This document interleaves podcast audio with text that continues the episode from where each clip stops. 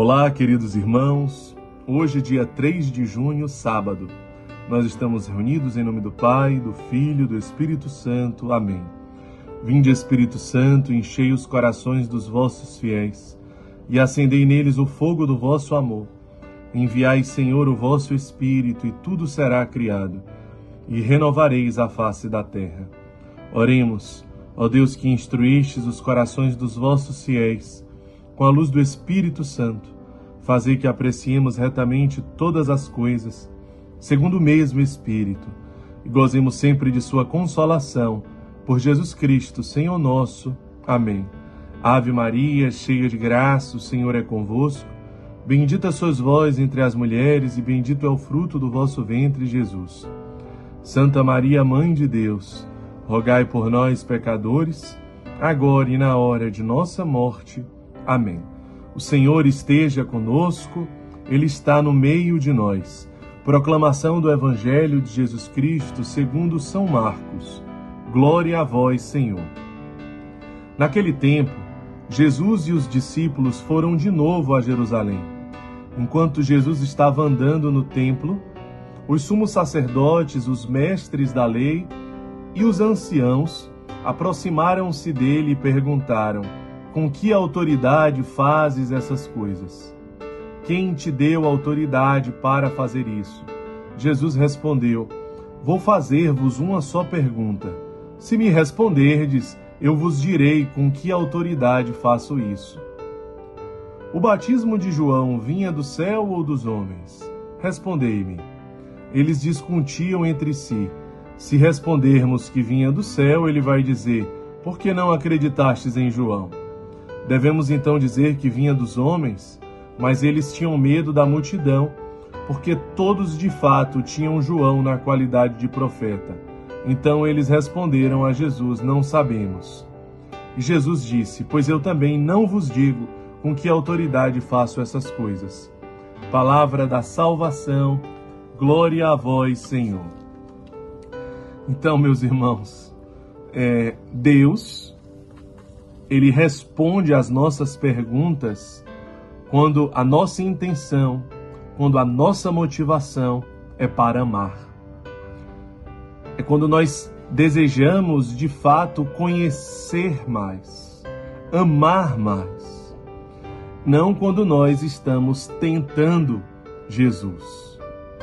Não quando nós queremos, acima de tudo, a nossa vontade. Mas exatamente quando nós queremos, acima de tudo, a vontade de Deus.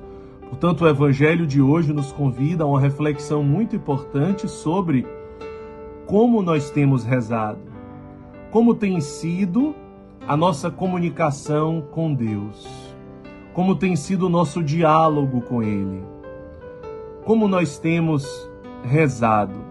De que forma nós temos nos colocado diante dele?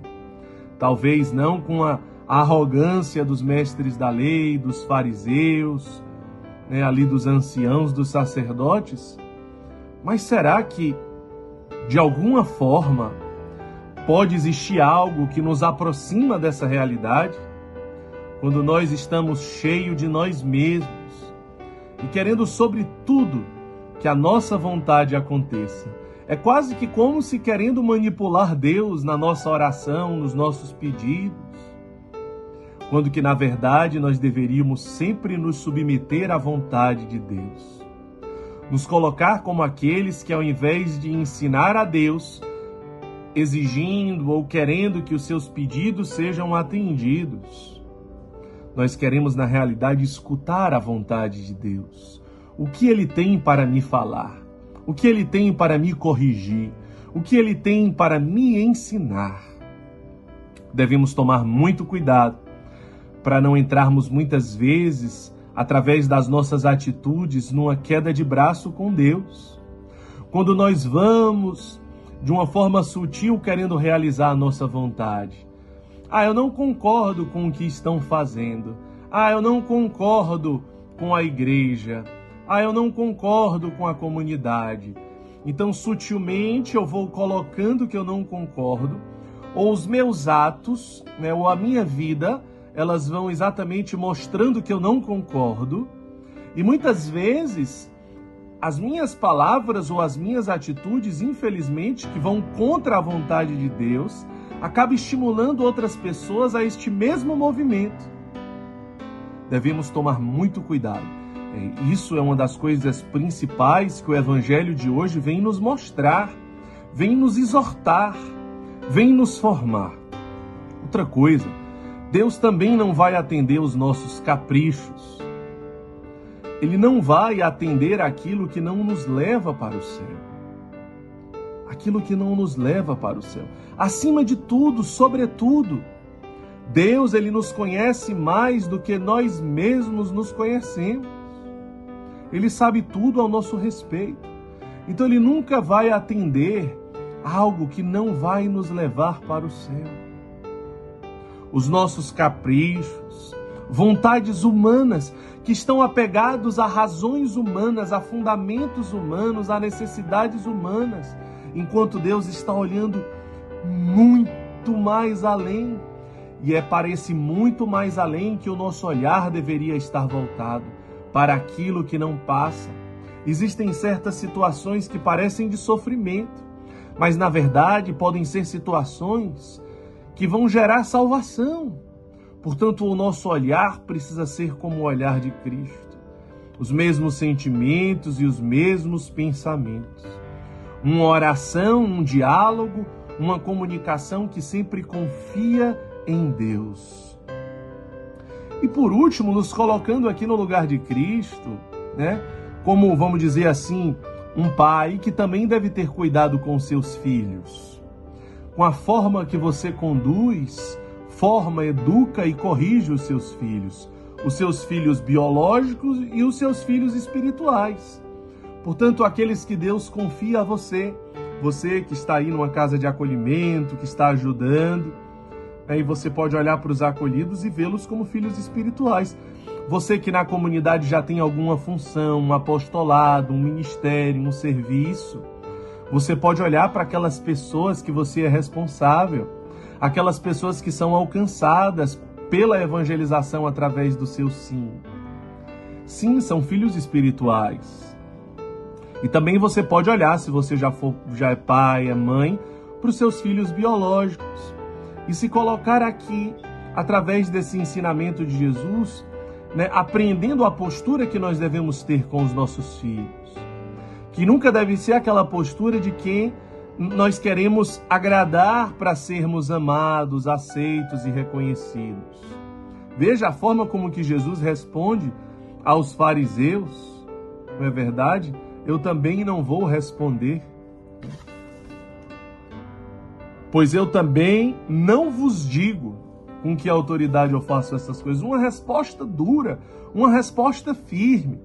Não atendeu o pedido desses anciãos, desses mestres da lei. Não passou a mão na cabeça, não é verdade? E quantas vezes nós podemos estar fazendo isso, quando nós, na verdade, nós deveríamos estar sendo mais firmes.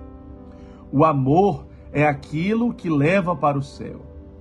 O amor apenas é aquilo que leva para o céu. Qualquer coisa diferente disso não é amor. Então nós também devemos tomar muito cuidado se nós estamos misturando o verdadeiro amor com um pouco de egoísmo aí, um pouco de vaidade aí, né? Quando na verdade é um amor voltado para si. Eu não amo o meu filho espiritual ou biológico, mas eu quero que ele se agrade comigo, que ele fique feliz comigo, com a minha condução, com a minha resposta, com a minha tratativa. Não é isso. Não é assim que nós devemos ser. Nunca nós iremos agradar a todos. E nem sempre, muitas vezes, não vamos agradar aqueles que nós mais amamos. Porque se nós amamos, nós não iremos agradar. Não é para nós mesmos que nós estamos servindo, que nós estamos ofertando a nossa vida. É para Deus. Portanto, tudo para Deus. Portanto, tudo para o reino dos céus. É assim que verdadeiramente iremos amar aqueles que Deus nos confia. Que Deus nos abençoe. Em nome do Pai, do Filho e do Espírito Santo. Amém.